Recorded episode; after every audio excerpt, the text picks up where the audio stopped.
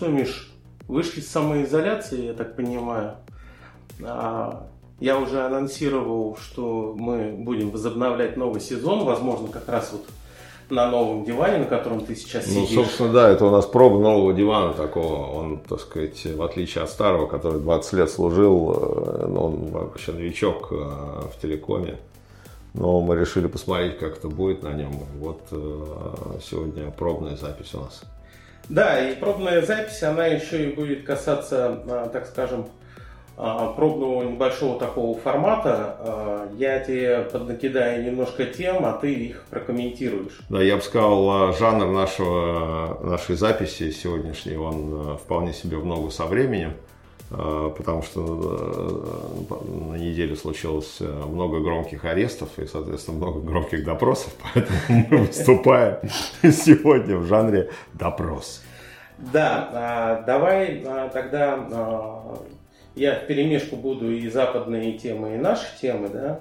А, опять же, не обязательно а, слишком распространяться, возможно, там короткой ремаркой, возможно, что-то побольше. Ну давай. Смотри, а, понедельник мы писали о том, что а, английское правительство купило контрольный пакет акций с золотой акцией а, в компании OneWeb, которая делает спутниковый интернет. И а, местные чиновники, не чиновники, эксперты раскритиковали это решение, потому что чиновники английские хотели купить навигационную систему, а OneWeb, он не подходит под эту систему. Ты как считаешь, можно переделать вот э, спутниковый интернет, который для на простых пользователей под навигационную систему типа Галилео, ГЛОНАССа, GPS, или это вообще мертвому припарке?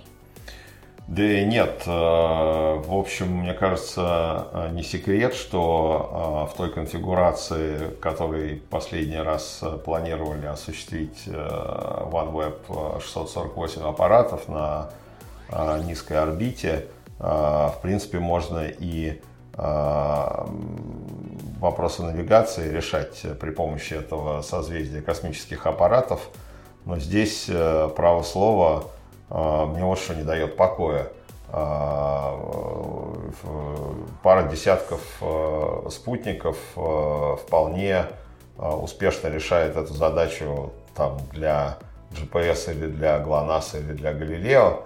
Зачем 600 для этого запускать?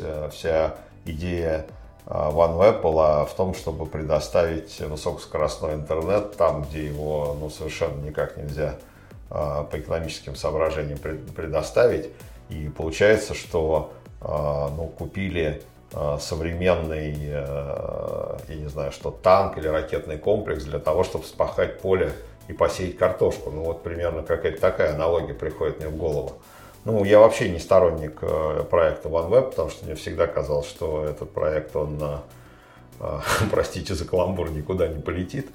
Э, и, и не полетел он э, в буквальном смысле.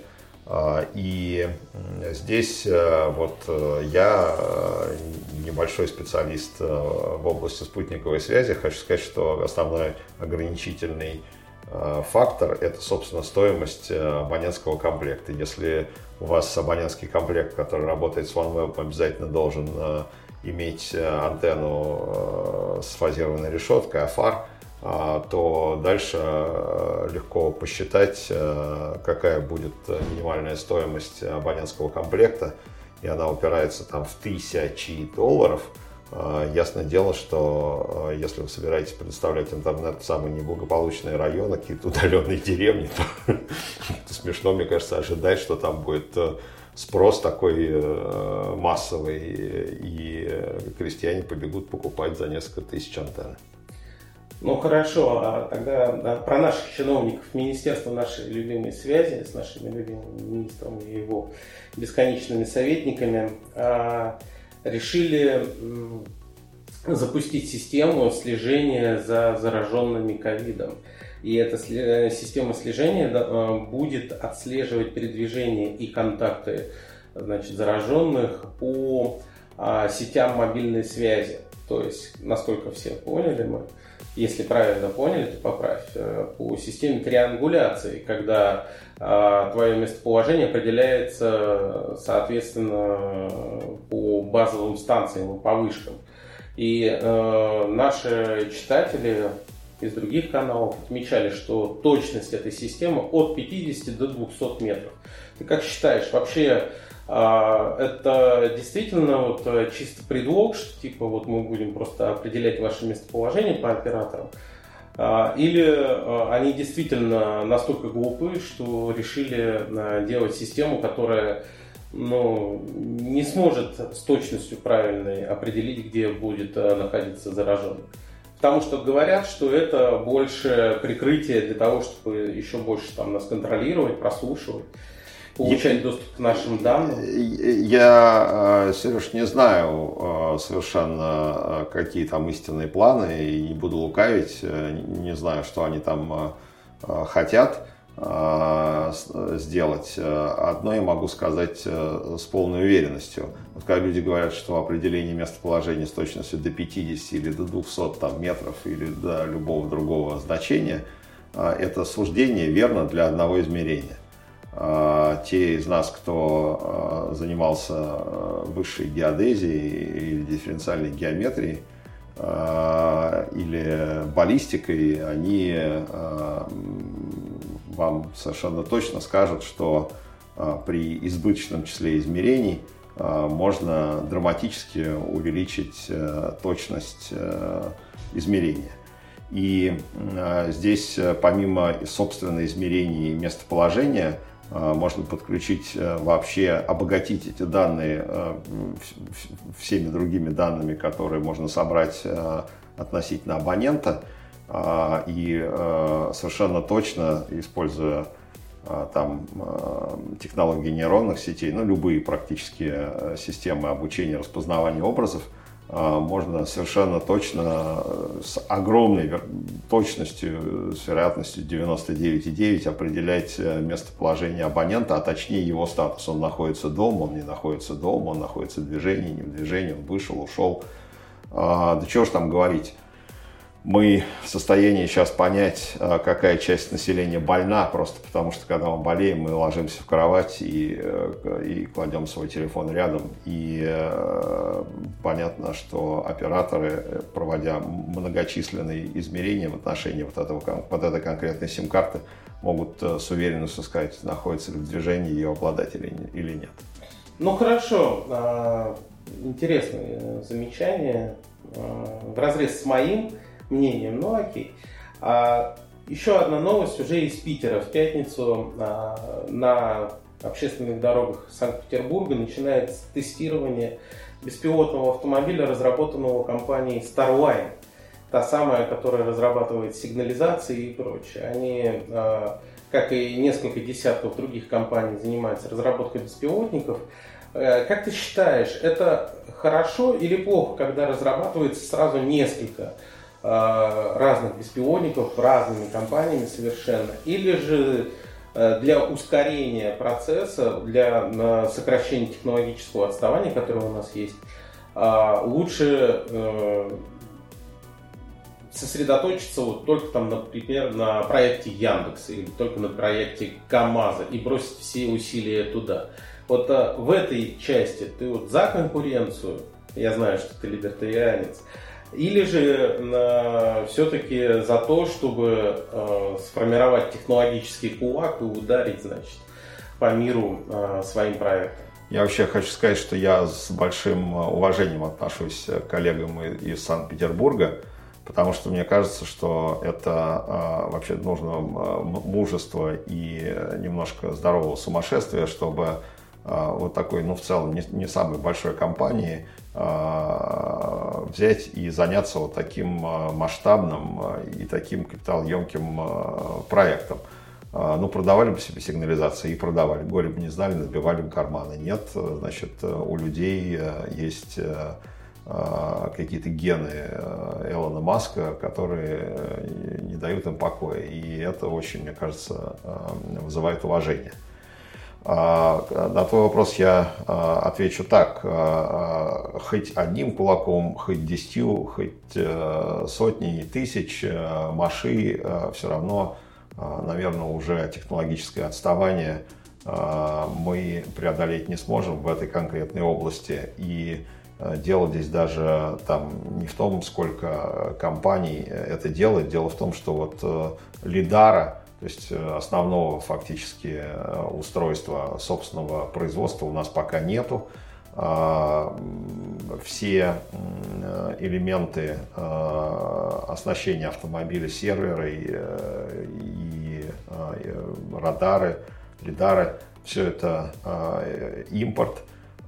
И, ну да, Яндекс находится относительно впереди. И более того, я хочу сказать, мало наверное, кто это знает, но Яндекс находится пятерке в элитном клубе тех компаний, которые, у которых э, автономный автомобиль проехал более миллиона километров. У Яндекса э, к, будет, э, ну уже мы считаем сейчас 2 миллиона, э, и будет, наверное, еще больше до конца года.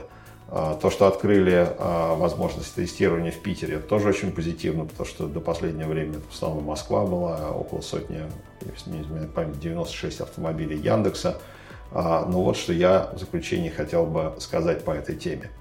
Вот все работают, а, причем работают, а, это не, не, в питерский пример не единственный, есть товарищи в Казани, которые работают, есть товарищи в Ростове-на-Дону, которые, так сказать, экспериментируют, и даже есть принципиально разные способы организация автономности э, транспортного средства, разные ну, радикально различающиеся э, принципы э, управления используются. Но вот что я хотел сказать, в декабре 2019 года э, закончился, закончилось соревнование такое вот всесою, всероссийское, всесоюзное, хотел сказать, союз-то нет уже давненько, э, всероссийское соревнование закончилось э, этих автономных автомобилей гонкой значит, э, э, по, по зимней дороге. Но зима была так себе, европейская, снега почти не было.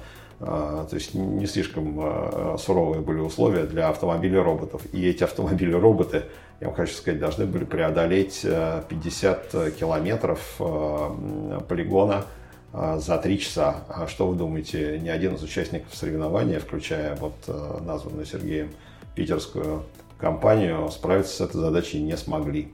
А, значит, там начислялись э, штрафные баллы за проезд на красный свет и прочее, и оказалось, что, в общем, э, десятки раз э, каждый из участников нарушал э, правила дорожного движения. Ну а в конце там вообще курьезный случай случился. Там встал один автомобиль, за ним встал другой, третий встал в, в полосе слева. Они образовали пробку. За время этой пробки у двух электромобилей сели батареи, они просто продолжить соревнования не смогли. Вот. вот такие примерно у нас успехи. Я думаю, что мы еще очень далеки Э, от того, чтобы вот эти автомобили вышли на э, дороги общего пользования. Хорошо. Э, вчера у нас вышло исследование, у нас интервью по поводу доступности мобильной связи. Мы считаем этот индекс на двух источниках открытых данных. Это данные Росстата по зарплате Э, и данные операторов, которые есть на сайте по стоимости тарифов. И выяснили, что у нас э, все операторы как операторы повышают более-менее одинаково, и только Теле2 почему-то решил повысить э, достаточно серьезно свои не только начальные тарифы, как оказалось, потому что ИФАС об этом говорил, а вот э, понятно, что мы в этом случае выступили как какой-то триггер. А хотелось бы услышать э, иную точку зрения в защиту, может быть, Теле2. А, вот ты как считаешь, а, сама история а, с ФАС, которая требует откатить тарифы назад, а, она рыночная?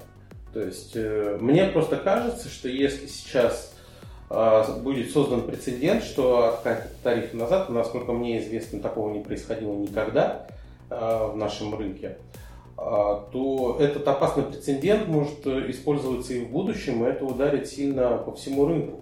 Вот ты как на эту ситуацию смотришь со стороны? С одной стороны, просто реально повышение слишком большое и резкое, Но с другой стороны, ну, надо как-то это дело приводить к общему знаменателю, а получается, что там либо какой-то гигантский штраф, либо откат тарифов назад. А, слушай, ну ты мою позицию знаешь, потому что мы э, в моменте времени это событие освещали, когда это происходило. Я считаю, что это вообще неслыханно. А, и это попрание вообще всех абсолютно норм и правил э, свободной экономики. А, и, значит, э, следующее после этого должно быть введение государственных цен или тарифов – и потом э, все, кто э, жил до 91 года, прекрасно знают, что как только у нас цены регулируются, так у нас на полке ничего нет. Э, но я вам хочу сказать, что вот в случае сотовой связи это будет больно, потому что ну, там, когда на полке нет колбасы, ее можно купить из-под прилавка, а когда не будет сотовой связи, ее не будет невозможно купить ниоткуда. А, и это, конечно, бред, и а, я до сих пор не могу понять, э, на основании ну, каких таких э, э, законов или подзаконных актов ФАС возбудила дело против Теле2. Мне кажется, это вопиющий какой-то случай.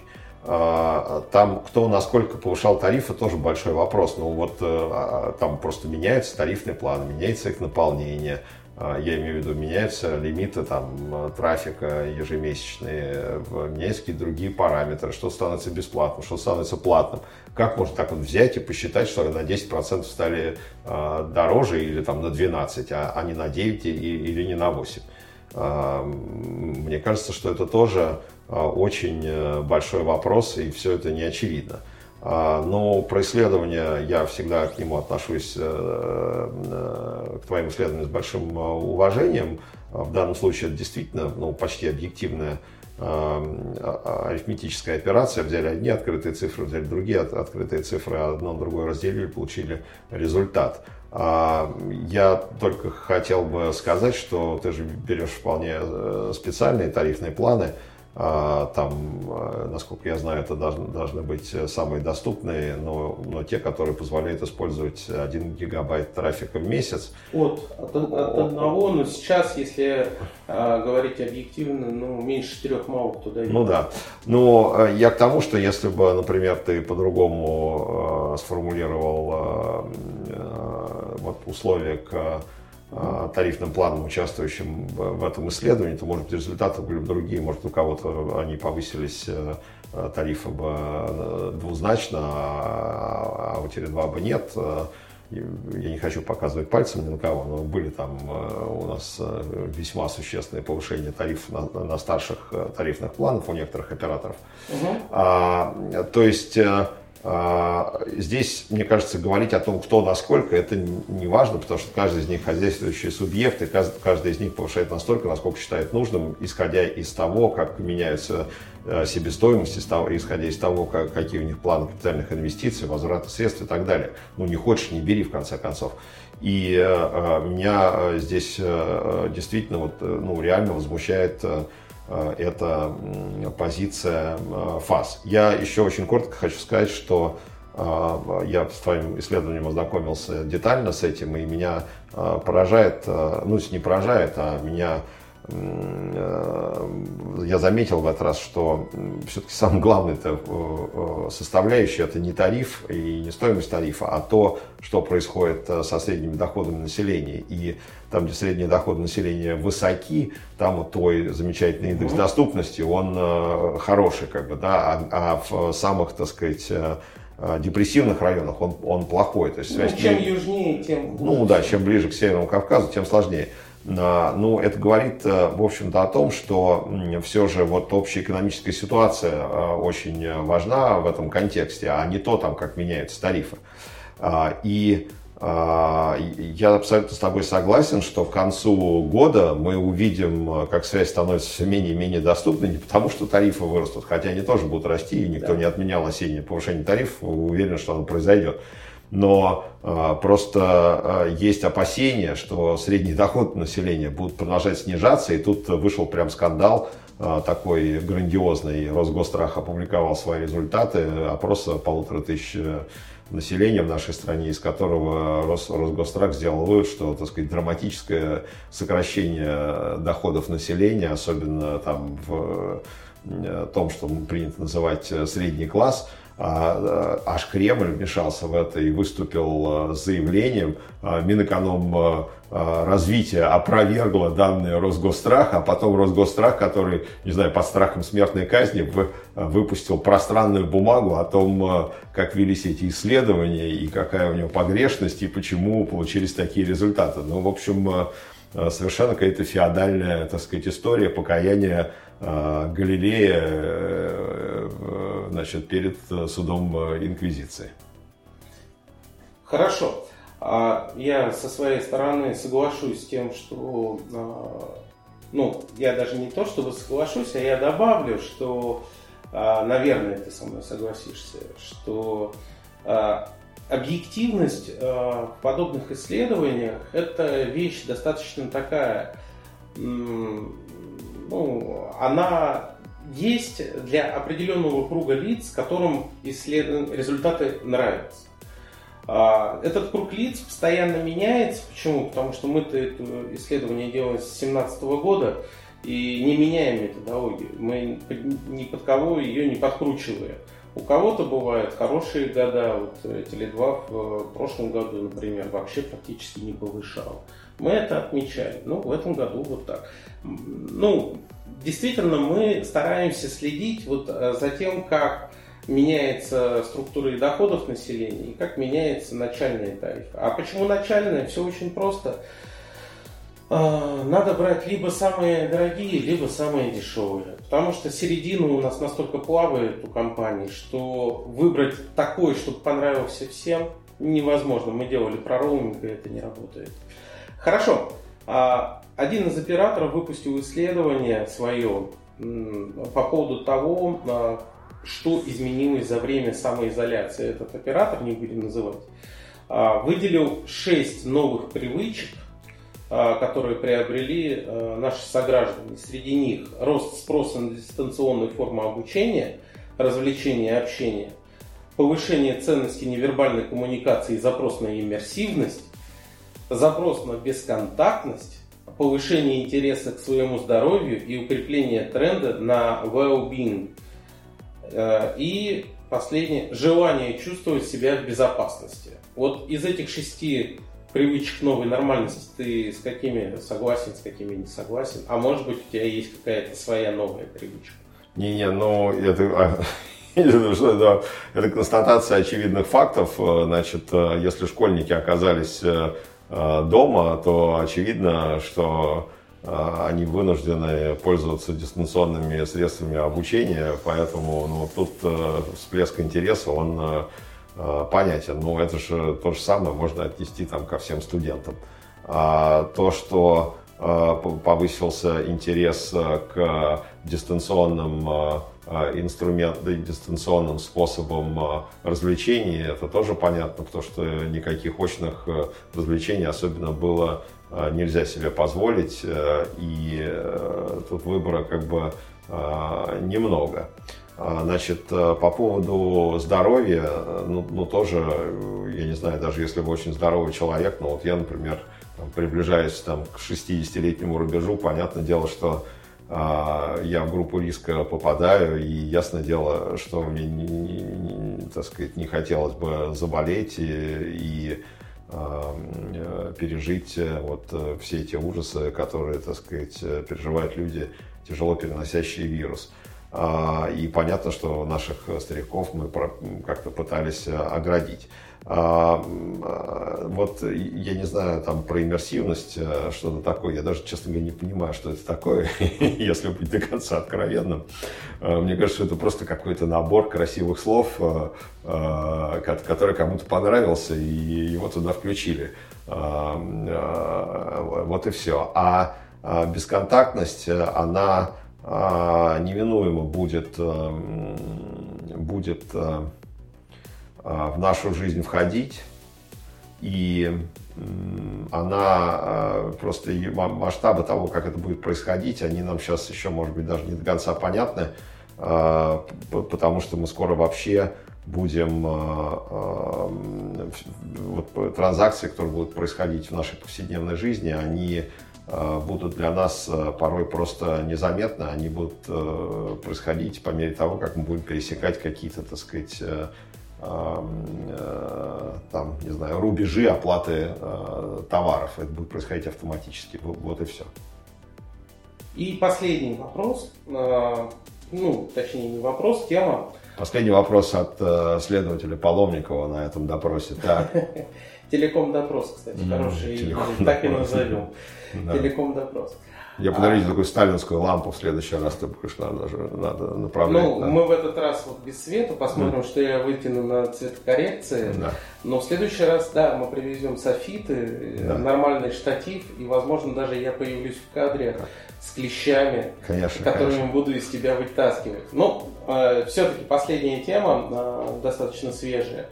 Это история с китайским оборудованием в Европе. Дело в том, что Англия после того, как Китай ввел там э, окончательный закон против Гонконга, ну, точнее, против собственного, э, в защиту собственной территории, англичане решили присоединиться к англосаксонской вот этой вот истерии вокруг Huawei и э, выгнать Huawei с своих сетей.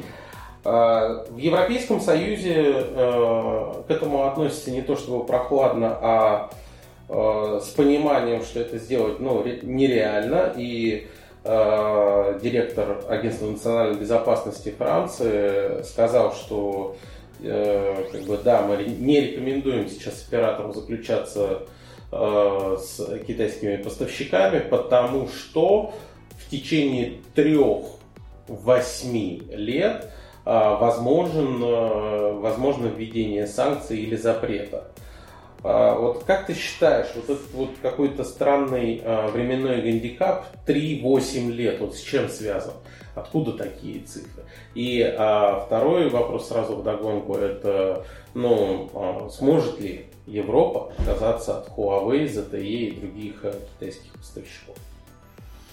А, ну, слушай, когда Huawei появился на российском рынке много-много лет назад, и э, в, в, в глобальные поставщики в тот момент времени был э, еще Siemens, э, и, и там а, Alcatel был без Lucent, а, и американцы были, и Ericsson был, все посмеивались, значит, шутили на эту тему. А потом очень-очень быстро у Huawei доля а, стала 38-40%.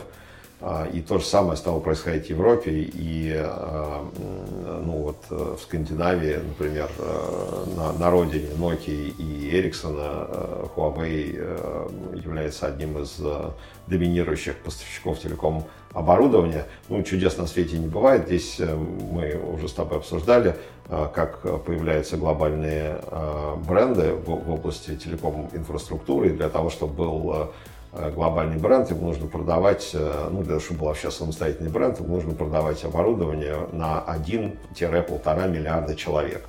Значит, вот если есть такой рынок, значит, можно что-то производить, что-то сочинять, делать, выпускать.